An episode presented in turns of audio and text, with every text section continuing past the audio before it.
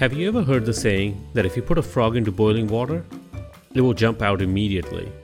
But if you put a frog in cold water and slowly bring the water to a boil, it won't recognize the danger at all. Could this metaphor be applied to how we deal with change in science? Or maybe just change in general? So, when we talk about changing practices and methods in geology and exploration, do we all have to remember to boil the water really slowly? Welcome to Exploration Radio. On today's episode, we're talking about transitions in our science with John Hronsky. So come join us and let's explore.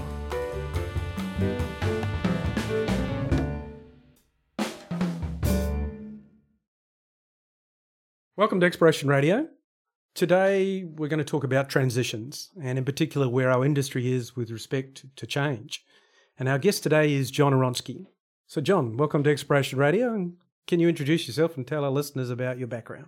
Thanks, Steve. Well, I guess I grew up in a mining town. In fact, uh, I was more or less born on a mine site. My mother had to have me in Kalgoorlie, in, in Perth, with the Flying Doctor, but that's because there was no uh, hospitals on site. But yeah, grew, grew up on the Big Bell mine site and then Kalgoorlie. And so I guess I've always been, uh, you know, from a family point of view in, in the industry, uh, did my first degree at the School of Mines in Kalgoorlie, uh, joined Western Mining at the age of 20, uh, did a PhD at UWA in the late 80s, early 90s, and uh, stayed with Western Mining, finished up there as chief geoscientist, uh, got taken over by BHP, a couple of years with them, and then I've been out the last 11 years uh, on my own consulting, director of a couple of junior companies, on the pro bono side, uh, working a lot with researchers, chairman of the, the Centre for Exploration Targeting at UWA, and uh, and more recently uh, started as a partner in a private equity group, Ibaera Capital. So that's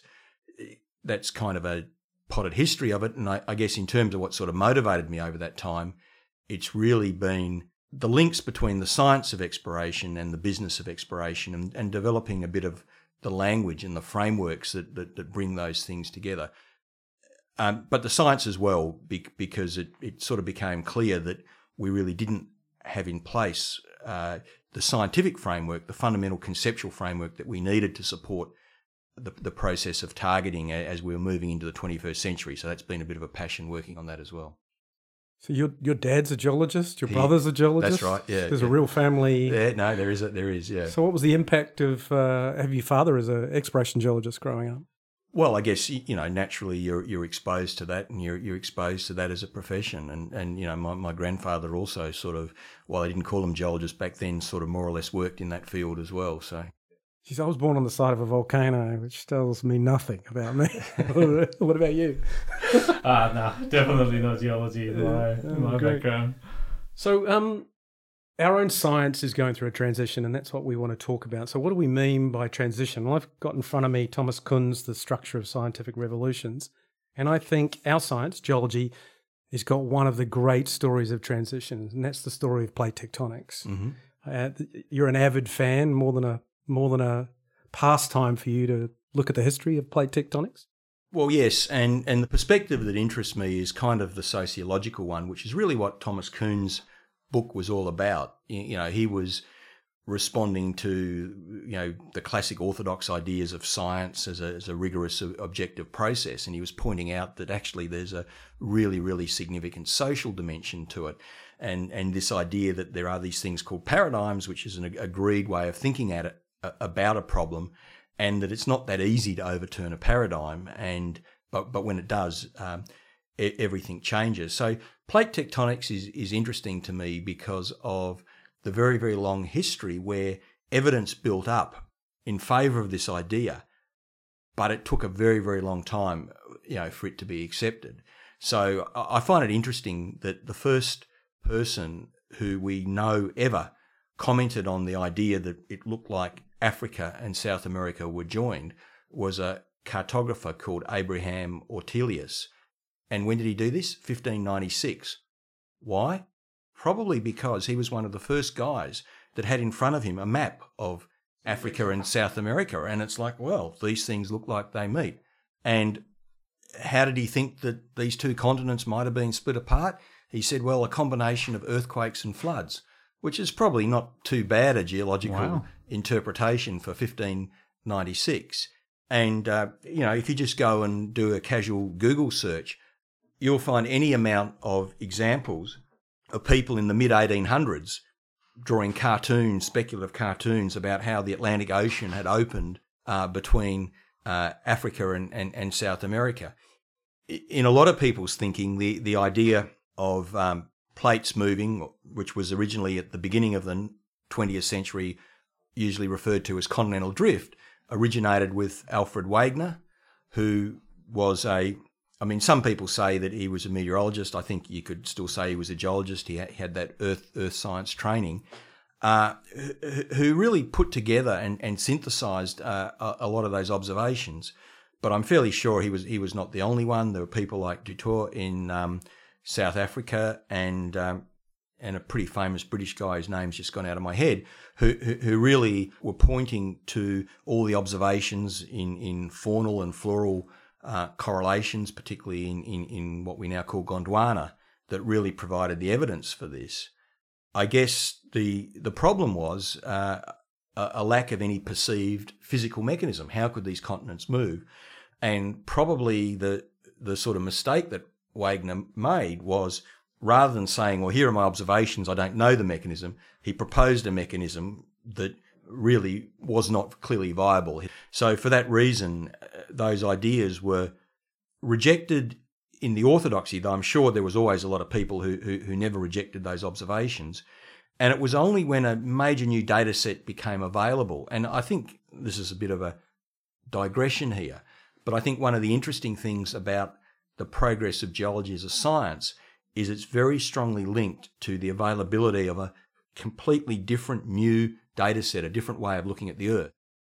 So the key data set that I'm talking about, of course, is bathymetry of the ocean floor in far more detail than anyone had ever had it before. And why did we get that? Well, Second World War, anti-submarine warfare, trying to understand the ocean floor that, that came out of that. And that was that stuff was released after the war. Mm-hmm. And you had people like uh, Heezen, Charles Heezen, who working with his uh, partner Marie Tharp, who were the first to kind of recognise, well, the mid Atlantic ridges. You've got this kind of like a, a rift, the mountains, but they look like a seam of the earth that, that you could trace all around the earth.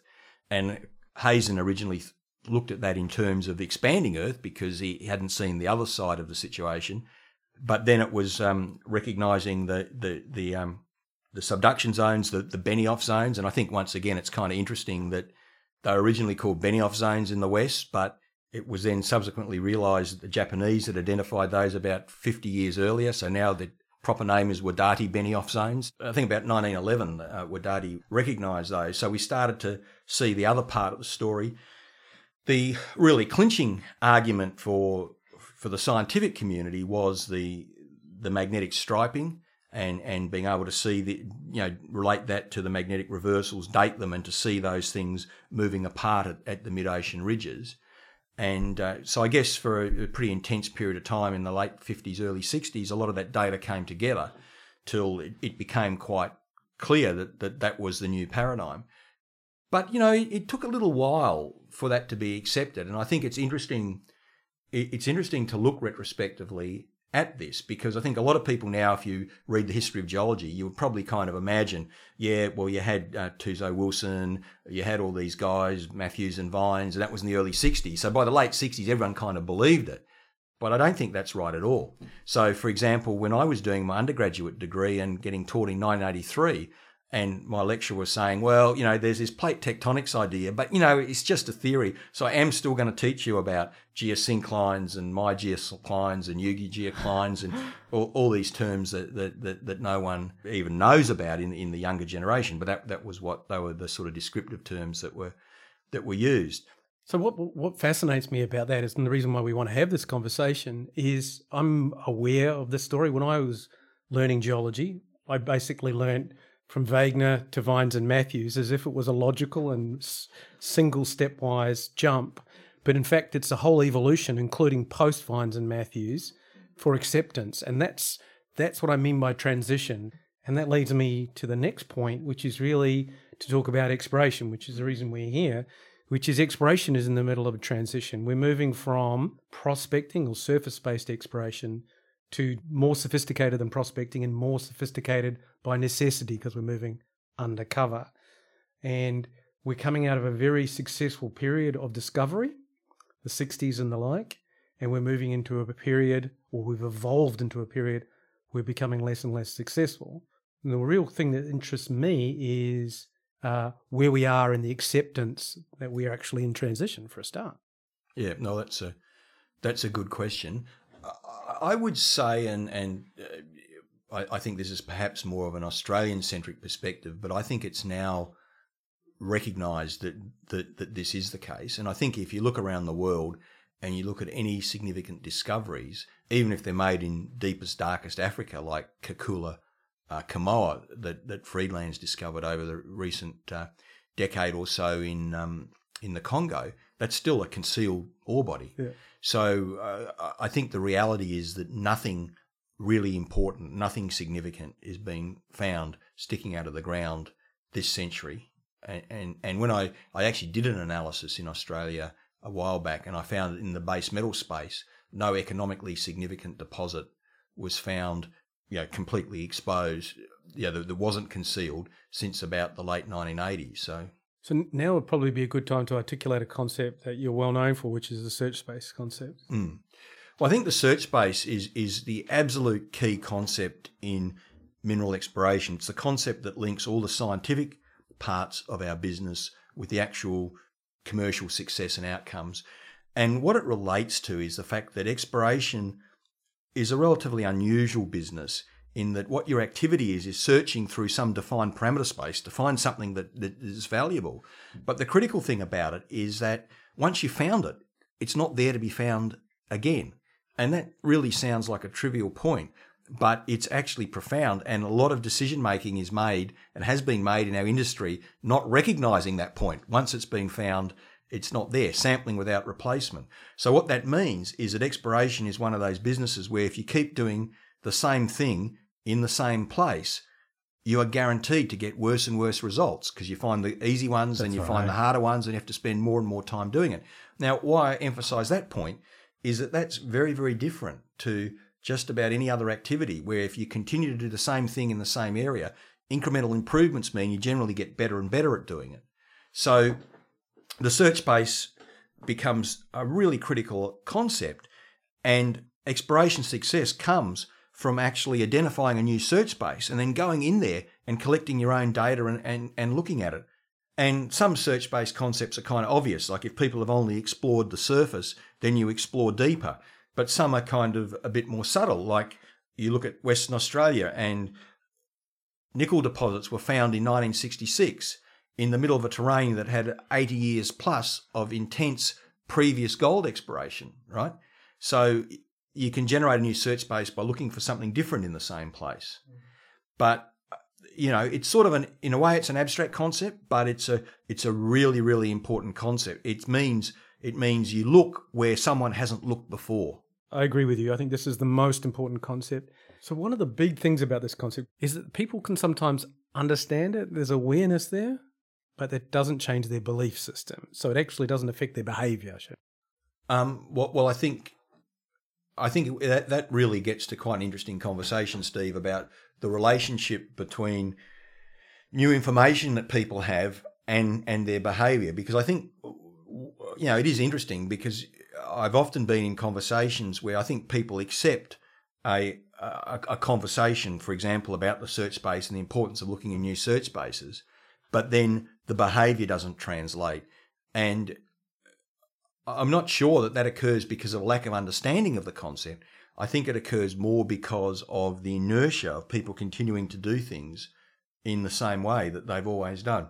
So if you're training, if you're trained one way for 20 years and the search space or a transition occurs in any industry, you are no longer consciously skilled or unless you actually transition yourself. Is there a possibility, therefore, that we so some people find it difficult to transition because they aren't skilled? Well, I think that's right. I mean, I think yeah, you've got a comfort zone of a certain set of technologies, a certain set of methods and approaches that, that you've used and or, or your peers have used over a long time. And if someone says, well, do you know what, that's actually no longer that relevant to what, what we're doing, you mm-hmm. know, it's not really a message you want to hear. I mean, that story is no different than what you were saying that you being taught about things outside of plate tectonics, even though there was a theory then. I think there is that inertia in what you're taught. You Correct. know, like uh, Absolutely. So I'll give you a, cla a great example from our podcast, which is Dave Kingston, the Rover Boys, and the end of Surface Petroleum. hmm Walk into BHP now, and we have, and sit down and talk to them about what they do as a job and compare and contrast with Dave's life, and you'll find that they are unbelievably different. Correct. There's probably no commonality other than it's the same goal. That's right, and and you know I don't have to tell you guys that that's a pretty good uh, analog. What happened at the end of the sort of search for surface petroleum and the transition to concealed deposits, and the industry had to reconstitute itself, reorganize itself, apply new technologies in a completely different way. And there's absolutely no doubt that the mineral exploration industry has to do the same thing. So there are lots of other industries that have this, and one of the ones that I've been following a lot is archaeology. Uh-huh. Um, and the discovery of Tutankhamun's tomb is an absolute classic search space. For example, the Valley of the Kings was considered to be completely ex- explored. Everything's been discovered, but Tutankhamun's tomb was buried by shallow gravels. And of course, now they're looking even deeper, trying to find even a new search space again beneath the shallow gravels, looking for very seriously buried things.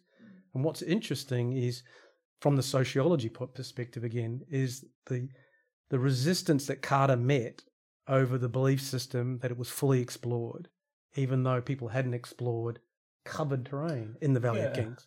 I think maybe there is a thing in there that uh, maybe it's easier. The concept of search space is maybe easier to explain from a physical sense, where you can go like you know we've explored the surface, so now just go the Yeah. next fifty meters below.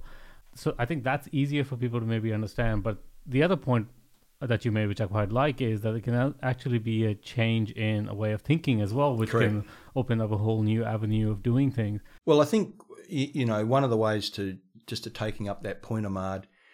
uh, You know, I like to say that uh, there's there's four rules, four really basic rules to successful exploration. The first one is define what you're actually looking for. What are you actually trying to discover? The second is identify a new search space where that what you're looking for plausibly could be. But the third one, and this is the important one to what you're just saying now, is aggressively collect your own primary data in that new search space. And the fourth rule, by the way, is make sure you learn from all your experience and get that feedback loop happening. So exploration is about, okay, you've got a search space, then you have to go out and collect your some data in that search space that systematically samples it, right? Now, this is the key point because the data that you have to collect becomes radically different, right? So the data you collect when you're doing surface exploration, prospecting, surface sampling is not the same data that you collect in the covered search space. And I think it's not it's not crystal clear to us in many cases exactly what that data is. I mean, you can just drill it, but drill what, analyze what, analyze for what because you know, if you're just drilling it on a scale that you're going to find a deposit, it's it's going to be too it's not going to be expensive, so it's not going to be economically viable. So to me that's the that that's one of the big thinking challenges is getting people to to really focus on okay i've got my new search space but now how am i going to target? How am i going to operate in that search space? And the implications are what new skills what new technologies are required for that? So are we exploring, say, the covered search space as an iteration of the way we've always explored, or is there room for step change? yeah i'd say by and large as i said most discoveries are being found in the in the covered and i mean covered in the most general sense of the word including you know blind in lithologically blind in known camps etc etc but yes, by and large, it's extensions, it's extrapolations of, of known trends, and I don't think what we're what we're not doing enough are applying systematic technologies that are specifically designed to explore that that new search space. So I, I think that's where the that you know that's one of the critical areas where the innovation has to occur. It has to occur at targeting, but then it also has to occur at that scale from your predictive targeting to your you know what we've talked about in the past as the prediction detection trade off at the scale of actually collecting that basic data. I guess I get the point that you're trying to say is that you know the the, the easiest way to create something new is take from what we already know. So in a, in a lot of ways, we are taking surface methods and trying to apply them uh, to the subsurface, and that's probably not going to be very successful long term. I guess my question is like, how do you get to a point where you're training people to explore differently? Well, I think you, you, you, you ha- it, it starts with the research, it starts with the innovation. Um, what are we looking for? What what what are the halos that, that we expect to find? And there's some good work on that. But but but what I think's lacking is given that understanding, what is the sort of data that you actually need to collect or that you can collect that's meaningful on the grid spacing that's relevant, right? So it's it's, it's no point having having these sort of uh, understanding of footprints and halos that you can recognize retrospectively in a data rich environment, right? Yep. It's got to be things that you can systematically and, and, and, robustly collect. So, so do you think there has to be a level of experimentation? Absolutely. Yeah. A- absolutely. People have to actually try and remember the four I said the four rules of exploration, collect your own data, but then but then have a learning loop and yeah, try and realize what actually what actually works. Some of it will work, some of it won't work. Uh, and and I guess one of the things that'll be different in mineral exploration relative to say petroleum, where it's more or less the same sort of system, is there'll be a lot more idiosyncratic aspects to it, right? So what will work in one environment That's won't right. work yeah. in another. I mean, you know, the environments where undercover exploration so far is, is most effective is is those ones where you get a, a good geophysical signature, you know, an electromagnetic yeah. signature. So that's a technology we understand. In some cases, a, a, a magnetic signature. Our ability to explore systematically undercover in anything that's not just an extrapolation of known mineralization for things that don't have that signature is really poorly developed.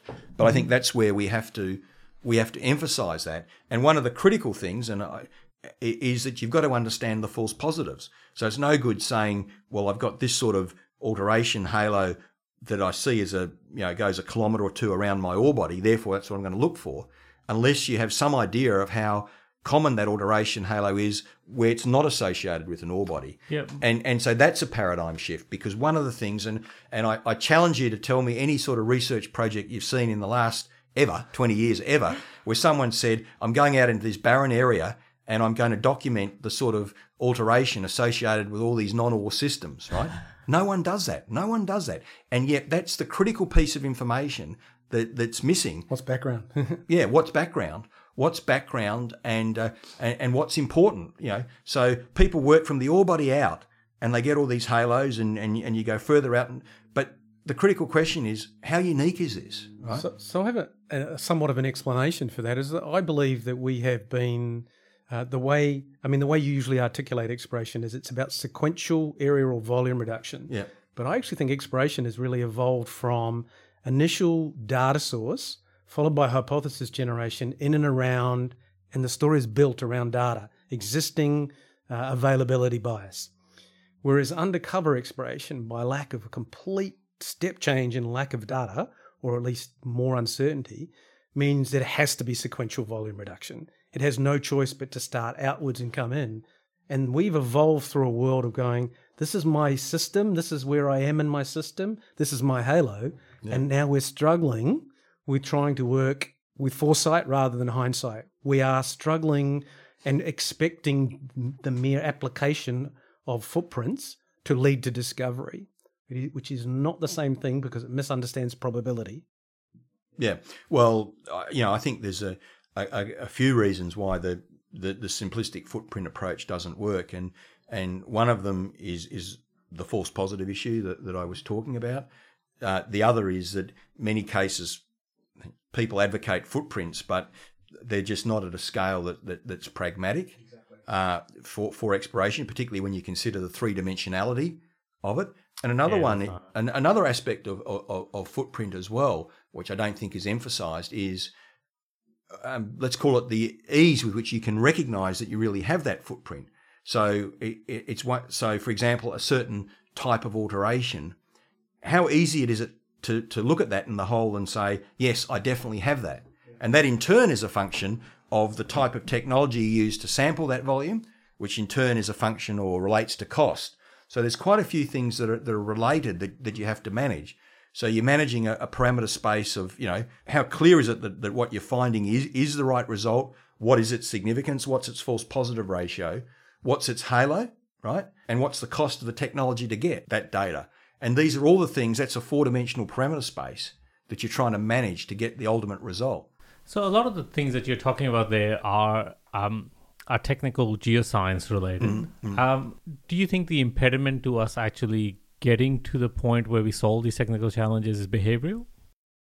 Yeah, well, I mean, you know, behavioural at a, at a number of different scales. But um, first of all, you, you've got to have people who accept that this is the world that you're living in.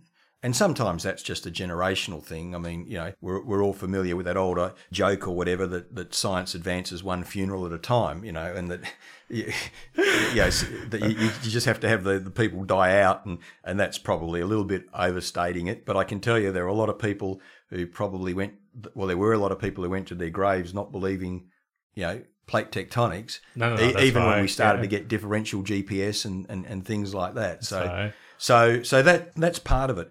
But I think the other thing that, that that's really important is that pattern recognition, and by that I mean the ability to recognize a pattern that resembles what you're looking for in terms of your target ore body from always insufficient data, right? Because in any sort of targeting situation, we always have insufficient data. Now that's a skill that that not everyone has, and probably only a minority of people in our industry have. Now, if you're doing very empirical, I'm going to go, I'm going to sample, I'm going to take the surface gold samples, I'm going to drill it. You know, those skills are there's not such a premium on them. But I think when when you're you're in undercover exploration, I think there's a much greater premium of having a conceptual model, uh, applying it to the very limited data that you've got, and using that to make predictions where you collect more data and then you reiterate through the model.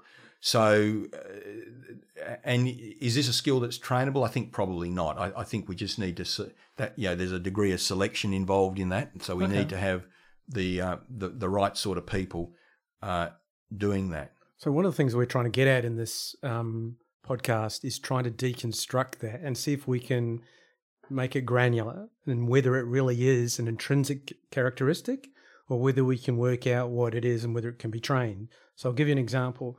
When you get to looking for something that's very low probability, that is an outcome, and there are a number of industries that have this commonality, what role does expectation play? If my expectations were this is a rare event, how do I deal when that rare event actually occurs? I.e., I'm looking for a fragment of information because that's all I'm going to get, especially in a new search space. Well, I think you have to be optimistically biased, and, and we know that, that as exploration we are. So, you, you know, we don't drill holes because we're 100% certain the, the data shows us that drill that an ore body is going to be there. We drill holes because we think the work we've done up to that point has increased the probability to a point where it's economic, at least on an expected monetary value basis, to drill that hole, right? I, I think you need to have an optimistic bias and you need to have a finely tuned radar for those bits of positive information or those bits of information that are a little bit ambiguous, you know. And what you do want to avoid is being too rigid in, in what your definition of a signal is. So, in, at the moment, we have an expectation. It's still a low probability event to find something. As we go further undercover and we have less background data, are we going to even have less evidence on which to base decisions on? I, I- I'm, I'm not sure about that. Um, the, the data we had when we were in the sur- surface exploration, the most meaningful data was probably one type of data anyway, which was, you know, surface geochemical anomalism, maybe supported sometimes by geophysical anomalism. I, I think in some ways it might even be easier as you as you go undercover because the data sets that you have to work with will be limited. So you'll be able you it won't be very confusing. You'll be able in the sense of having a plethora of different potential data sets, which historically a lot of them probably weren't that relevant. So you, it, it might enable you to be more clearly focused. So, I agree with you. The question is whether uh, anybody used to exploring at the surface is used to um, the value in maybe detailed systematic exploration, whereas undercover, there's a role for um, isolated pieces More of information. more idea-driven exploration. You think? It's hard to be systematic early on in a program. Well, well but I, but I, but I think you know exploration always is going to have those two phases where you you apply concepts and models to say this is a good spot, a volume, an area, but then it has to always have a process of testing that volume or area in a systematic way, and it's you know it's really where is that trade off? Where, where's that scale trade off? Where does that actually happen? So, if I just clarify your point, when when you're undercover, we may actually have less noise or potentially less noise from surface-based outcrops that are adding nothing to the story, uh, but are nonetheless complicating the story. Yeah, you, you'll you'll have a data set that, that, that you'll be more focused on because you'll have no choice, and you'll you'll have to do the best you can with that data set. Hopefully, you'll have more than one, but you're probably not going to have a whole lot. I guess that's an interesting point because I mean, if you compare to the oil industry, you know, they do have one kind of major fundamental data set Correct. that they that they use as well. So, so that is a good point actually. That if if the problem's complex, then we're probably going to collect one really good data set rather than ten, you know, kind of vague data sets that we then have to try to figure out what they're telling us. Yeah, that, that that's right. So so uh, good point. Uh, uh, you know, and I would like to see us focusing more on w- what are those key data sets. Going back to the point I made a few minutes ago, y- you know, collecting your own primary data in this volume, we need to pay a lot more attention to what that actually is. What what is that going to be, and and and given that particular circumstance, how well is is what we decided to do going to be a fit or a, or a match to that? So, so I guess um yeah, like I, I really like this point that you're talking about that we should put some more effort into understanding what data sets we need to collect. Um, and I guess one of the the stories that I read about, which I quite like in this space, is when Disney started as a movie studio, they realized that by hiring people that have worked in movies to basically come across and make animation wasn't going to be a great result because none of these people had ever built animation. So they essentially created a university where they taught people how to uh, create animations of animal moving. So they would have a horse come in, and there would be a class on having the horse walk on the treadmill, and have a whole bunch of animators look at it and go, "Well, how does the animal actually move in frames?" So, and I think that's a discussion that we're probably not having as much as we should about exactly what data set should we be collecting in this new space. Yeah. Uh, from what I see around the industry, I see a lot of people interested in footprints, but not many people doing the next piece of work, which says, okay, I've done all this work, I've got this footprint, but is this, does this give me anything to exploit in systematically exploring this volume of, of rock that an ore body could be? And what are the limitations? That's right. applying it and then feeding that loop back. It seems like we just do a lot of footprint studies. We don't identify background. We don't identify false positives, and and also we don't we don't actually apply these concepts in a systematic way and then feed them back in. That's all right. And then we wonder why we're not progressing. So the reward system seems inappropriate. That's one of the things I would suggest for that. How do you publish a paper on testing a concept? How do you publish a paper on on, on testing a concept? Yes. Is that considered to be too applied for science, tr- mainstream science? Well, I mean that, that I mean that that's a good question, and and and there's a big you know a, a big conversation about you know the academic reward system and and, and how that relates. Uh, you know, I I actually think that what we need in the industry is applied research which, which operates at that interface. I mean, the, the you know the underlying scientific advances are important, and I think one of the one of the issues is that if we want that in industry, we need to fund that more in industry. So I think that that some of the problem has been the you know the withdrawal of, of industry from supporting a lot of that type of, of, of research. So, do you think that's one of the reasons why it's taking so long for these skill sets to, to develop and change? Yeah, it's a really good point. That, that's a really good point. So, um, so you guys have heard me talk about this concept of, of boundary spanners before, and that success in industrial R and D depends on the number of boundary spanners. People have got credibility on both sides of the fence, the academic and the industry fence, who can take new ideas and translate them. Now that implies that companies are investing in those individuals, the chief geologists, the te- technical people. It implies that they're investing in uh, their own active R&D program because if you don't do that, you're not going to have the individuals engaged. You're not going to have the interaction with the external research providers. So uh, I totally agree. I, I think that underinvestment by major mining companies who could afford to do this is is actually a big part of the problem. So back to the concept of change. Do you think our industry's slow?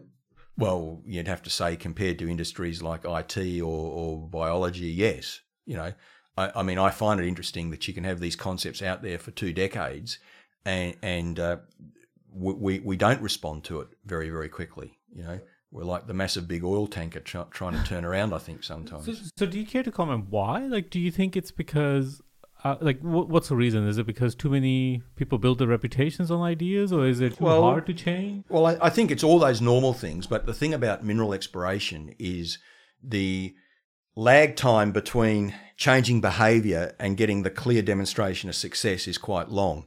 So if, if you're doing something that's a bit more immediate, like selling the latest iPhone, selling, you know, you know, companies go from from, from nothing to to hundred billion dollar market cap and then nothing again. That's right. A- And that's happened. Companies have done that in the whole time that we've been talking about. Oh, maybe we should be changing, you know, our focus to undercover space. But that's because, y- y- you know, it, it, it's not like you do something and go out tomorrow and find a world, or within the next month and find a world class ore body. So part of it is actually, you know, the dynamics of our business and the big time lag between, you know, changing how you do things and and and then getting the results. And the problem is that because of the, then superimposed on that is the dynamic of the cyclicity of our industry. Metal prices are up, everyone invests in exploration. Metal prices are down, they don't. So those cycles are actually shorter than the cycles required to demonstrate the success or failure of a technology. So the chance of actually being in place long enough to see that correlation without it being disrupted is also not very high.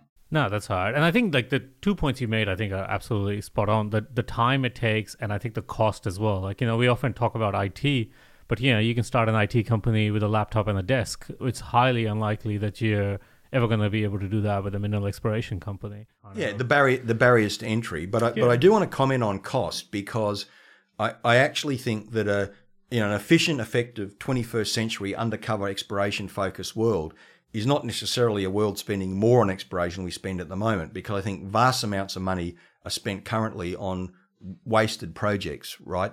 The the so-called ad, ad, ad, advanced projects where there's a lot of data, but they're never likely to be uh, to to be economic.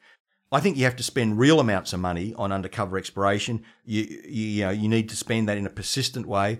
The current way that we finance the junior exploration sector is, is completely suboptimal, almost the worst way that you could design it Yep. for, for the for the purposes of it. Um, a little bit better behaviour in, in, in the larger companies in terms of persistence, but still very, you know, very uh, susceptible to price cycles, and in particular, surprisingly, even in the very big companies, you know, and that, hopefully that's changing. But in the past, we've seen, you know, a lot of who could afford to maintain steady state exploration. We've seen, uh, you know, fluctuations in, in, in the exploration spend in response to to other issues. Yep. Um, but but you know, it, it it's a game. Successful exploration is a persistence game where you're learning from experience. Uh, you you've got a goal, and and you're you know successively, uh, you know, exploring over time a portfolio of projects. So you you're a big fan of behavioral economics. That's Mhm. your latest thing. What has that taught you about, say, behavioral change in our industry? Well, I, I, I think you know I don't know whether any of you have read the Richard Thaler's book um, Misbehaving, which Richard Thaler was the second guy to get a, a Nobel Prize for behaviour economics in 2015 after Kahneman in in 2002, and in, in his book he talks about something called the dumb principal problem, and and I think this is this is really really relevant. So if you can indulge me to provide a bit of context, so, so one of the reasons when we look around our industry, we see a lot of behaviour where people are investing their exploration dollar in projects that have a pretty low probability of actually becoming uh, a valuable asset for their company. But these are these are assets that have got a lot of information. They're they're, they're data rich. They're often referred to as as advanced projects. And you ask yourself the question, well, why is that happening? And the first response is, well, it's a failure of agency. So if I'm an exploration manager, if I do those projects, and whether I'm in a junior company or a big That's company, right. Yeah. uh, uh, there's already mineralization known. I'm going to get a news flow, uh, so it's going to I'm going to be able to generate an illusion of progress. Also, at the same time, everyone else is doing it, so I'm not. Yeah, it's that whole saying that it's it's better to be wrong with everyone else. Yeah, than- that's than- right. Than than be out right, by right- yourself. out by yourself and right some of the time. And Yeah, you know, exactly. So, um, so that's part of it. So you could say, oh well, look, that's just a, a failure of agency because people prefer to do that if you're an exploration manager than go out and do some some greenfields program, right? But as as Thaler pointed out, you know, he was working with this company and working with the CEO and, and 10 divisional heads. And, and he asked them all how many of them would take on a project that had a, a, 50% probability of making a $2 million profit and a 50% probability of losing a million dollars. In other words, you know, the average was it was going to make a million dollars for the company. And very few people of those 10 division heads said they would take that on, right? For pretty obvious reasons. You got a 50% chance, which is pretty high, of losing a big chunk of money and you're probably going to get sacked. And then he asked the CEO, how many of those projects would he actually want his, his um, managers to do? And he said all of them, right? Because the more that they did, the more it increased the overall expected value of the company. So is it a failure of agency then, or is it and this is where Thaler comes up with the idea of the dumb principal problem. The reason why people don't do this is they know that they're going to get, they're probably going to get sacked if they fail. So I think one of the problems in, in many large organisations, and I used to think this was a problem generic to the exploration mining industry, but reading Thaler made me realise it was probably a, a broader problem of our large organisational culture, is there's a real asymmetry for risk taking. There's a real asymmetry in the rewards for risk taking in large organisations. So if you take a risk as a manager and you fail, the consequences are way more severe than the monetary equivalent of, of the success, right? So everyone wants to avoid failure. So when you step back and you look at it, you say, well, that's actually a function of the culture. So I want to change the conversation, particularly if I'm talking to people about exploration large companies, and not when I want to talk about risk, I want to say to them, look at your portfolio. Are your projects risky enough? That is the question you should be asking. Not, I want to reduce risk because we all know that there's an efficient risk frontier. If you want a great reward, you've got to take a great risk. All these big companies, and Thaler talks about this as well, all these big companies, they want the big reward, but they don't take the commensurate That's risk. So he, so he talks about, you know, you know, great stated objections and then timid action. And, and, this is this is what we see. So what Thaler made me realise is it wasn't just our industry. So, but if you're a very large mining company and you have to find the next Escondida or some very very large, extremely rare, profitable opportunity, if you're not doing really out there high risk opportunities, you've got no chance. If you're doing the same things as the rest of the industry looking for small stuff, you are actually dramatically increasing the overall risk to the company because the individual risk in your portfolio is not high enough. In other words, uh, over a 20 year life, a company like BHP has to find something big to stay in the game. It can only do that if its projects are all very high risk. So every project that's not high risk enough is adding to the risk of the overall success of the company. And I think this is not well understood. So you keep going with that logic. The people who run exploration in these very big companies, they're going to have to either have taken themselves through a transition of thinking or they're thinkers in their own right. But if they are just the logical extension of their whole careers, that doesn't sound good to me. Well, I think, uh, uh, but what the dumb principal problem says is it's got to actually start right at the leadership of the company. The leadership of the company has got to understand this. And in a major mining company, you know, it, it, people have got to see exploration as important. And this has kind of been the been the other challenge because, you know, as, as we get these companies that are worth over hundred billion dollars the immediate impact within a CEO's tenure of making a billion dollar discovery. And hey, we'd all love to make a billion dollar discovery, billion dollar NPV discovery. But you know what? Their share price fluctuates more than that on any given day. So it doesn't yeah, become a priority to manage, right? But if you go not four or five years of a CEO's tenure, but 10 years, 20 years, and you haven't made those discoveries, your company's ultimately toast, right? So it needs a different perspective. And, the, and, and that comes right from the top and, and that's where I think the boards of these companies have to uh, ha- have to provide the leadership. And it needs to recognise that exploration is important, and it needs to recognise that you've got to you've got to have the right risk profile, right? We used to joke about this in BHP, the three of us, that the only way we could really impact the share price was downwards rather than upward. That encourages you to be risk averse. Correct. That's exactly what I'm saying, Steve. So, where does your motivation come from on a day to day basis to push the limits? It has to come from within, but it has to be part of the culture of the business. If you actually go to work every day and in your heart of heart you know you cannot impact, eventually you are just a salary thief. Hmm, eventually you stop trying. Um, and, and yeah, and, and are you doing the right thing for the shareholder? No, no, probably, probably not. particularly in, in, a business like ours, which is, is not about keeping the lights on, but it, but it's really about finding the next thing that next big thing that keeps us in the business. Yeah. How would you run a big company? What would you do different? I think leadership is is absolutely critical. One of the lessons you learn in life is that nothing happens without the right leadership. Uh, and, and, so you need leadership of the exploration group that, that really understands this, and and they need the support, uh, you know, the understanding and the trust with the with with the board.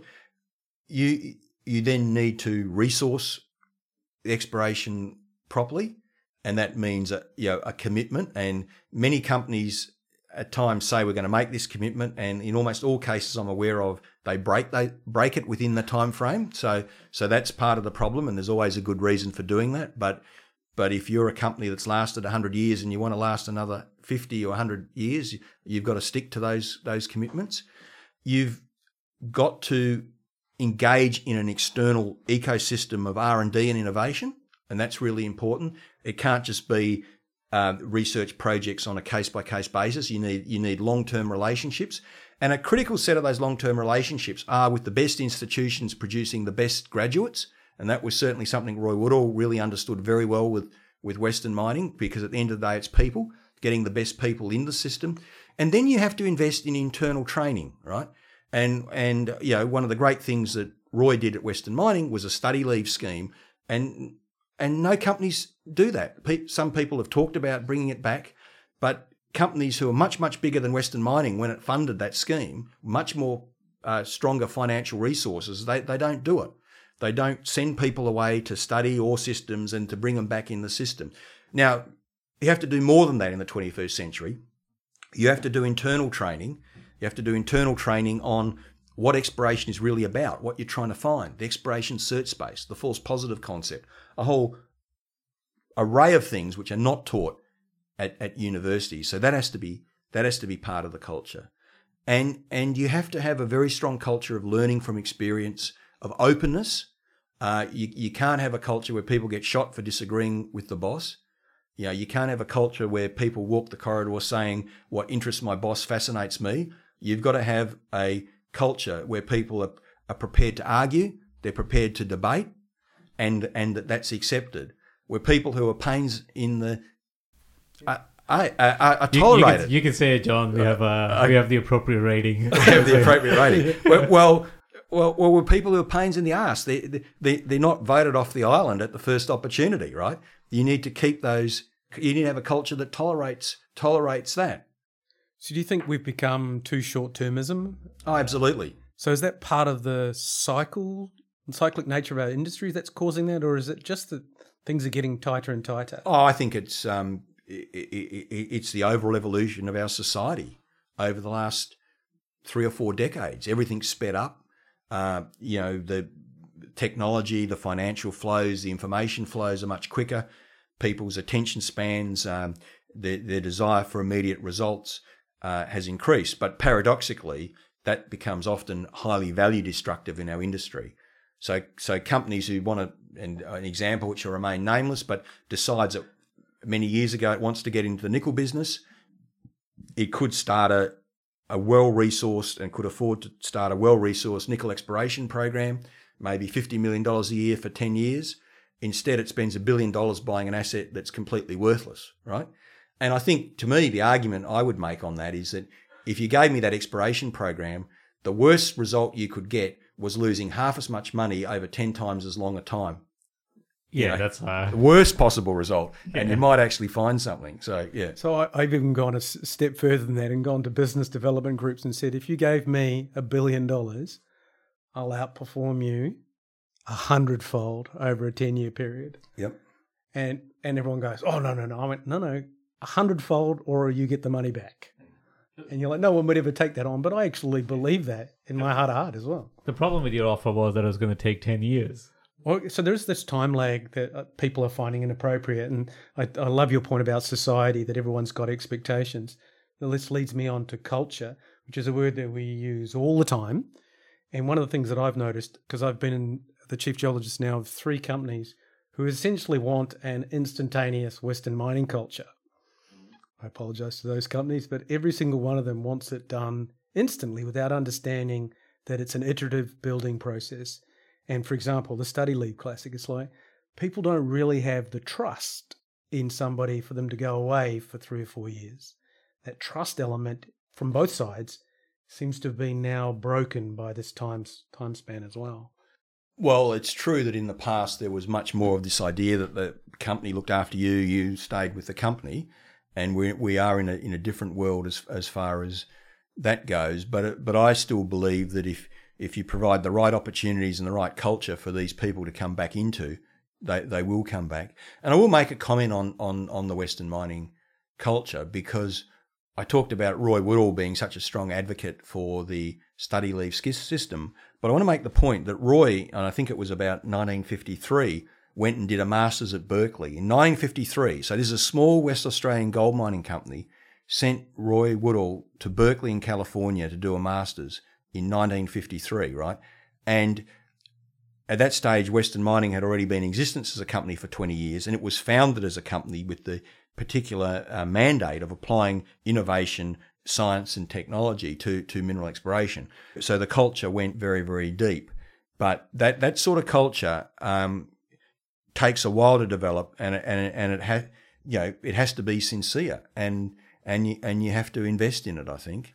And I guess one of the points that we made at, in a previous episode, you know, we talk about the fact that the boom and bust cycle and I think that creates this problem where every time you start a new culture at the start of a new cycle, it inevitably gets um, killed at the end of that cycle when uh, companies get rid of exploration groups.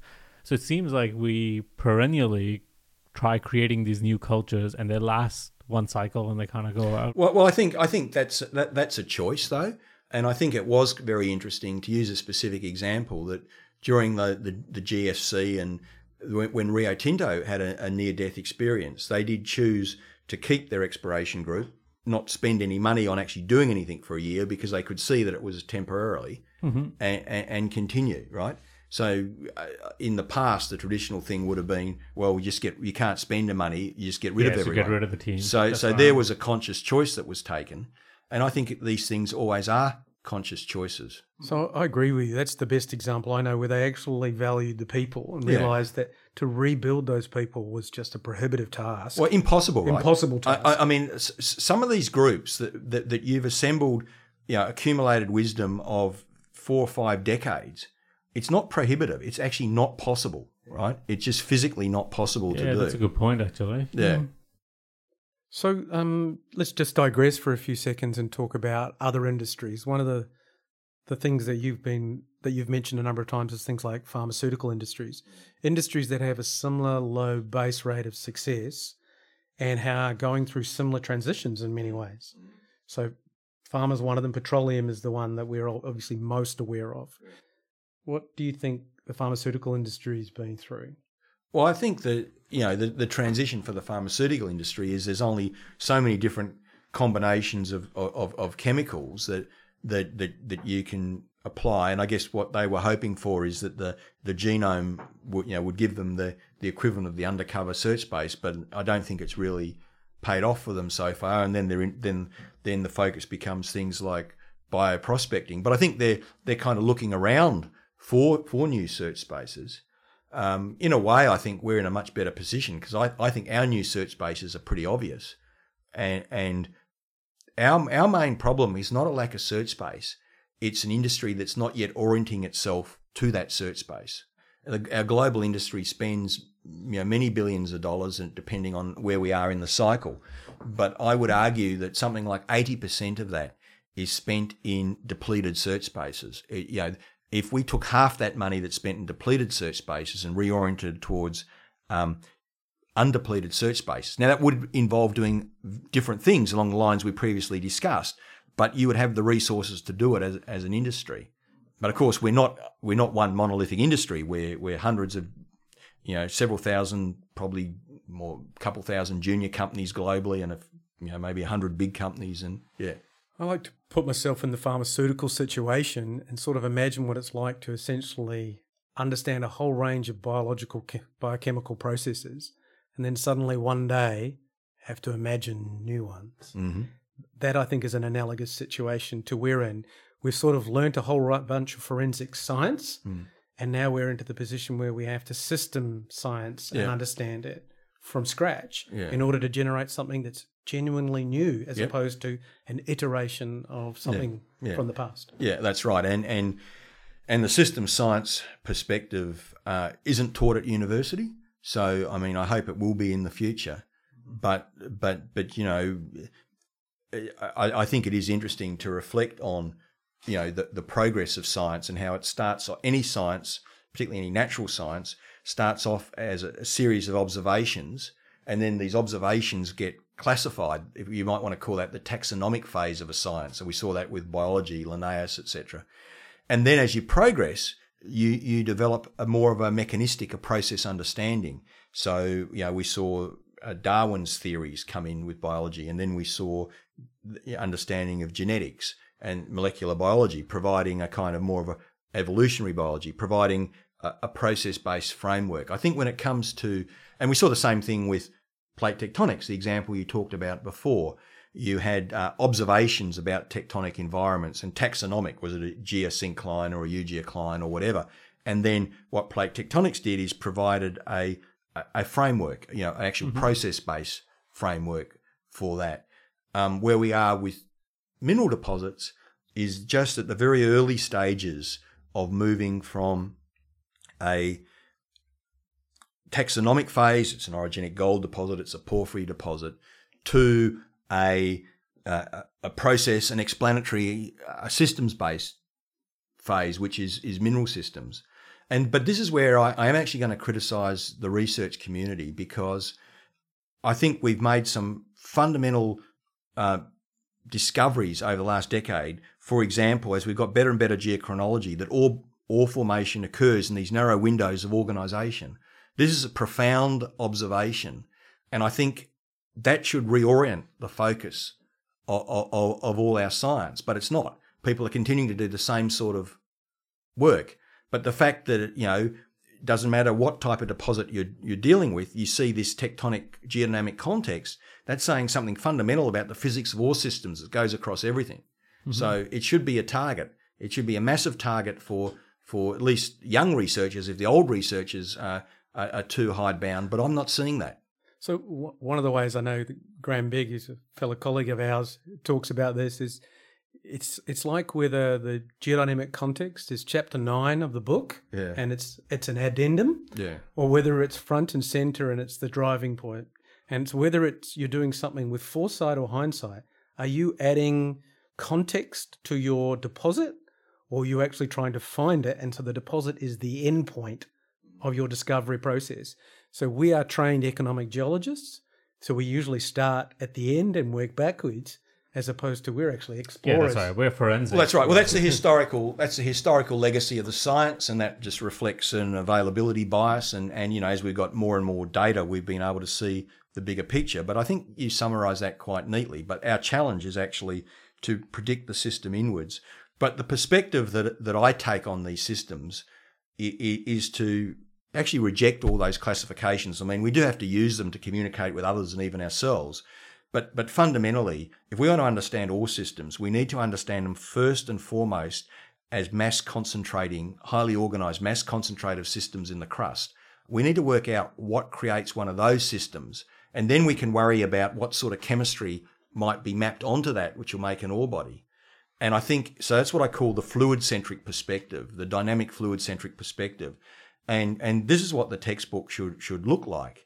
It should be talking about what it because I, I don't think ore deposits are a random giant ore deposits are a random product of the intersection of a whole lot of processes. If if they were, we should see um, random distributions, but we don't. We see structured and, and highly ordered distributions, both in time and space. I instead view ore deposits as the rare but predictable outcomes of small parts of the parameter space of, of the evolution of our terrains. And if we can define those those parameter space in time as well as space, and it's multi-scale in time as well as space, then I think we can be far more effective at targeting those systems. So, in your opinion, who do you think has the responsibility for for putting this idea out there? Do you think it has to be like researchers? Does it have to be uh, companies, or Does it have to be a new breed of people like boundary spanners that have to do this? Well, I think there's a component of it that's fundamental science, right? That can only be done by researchers where this is their day job to do science.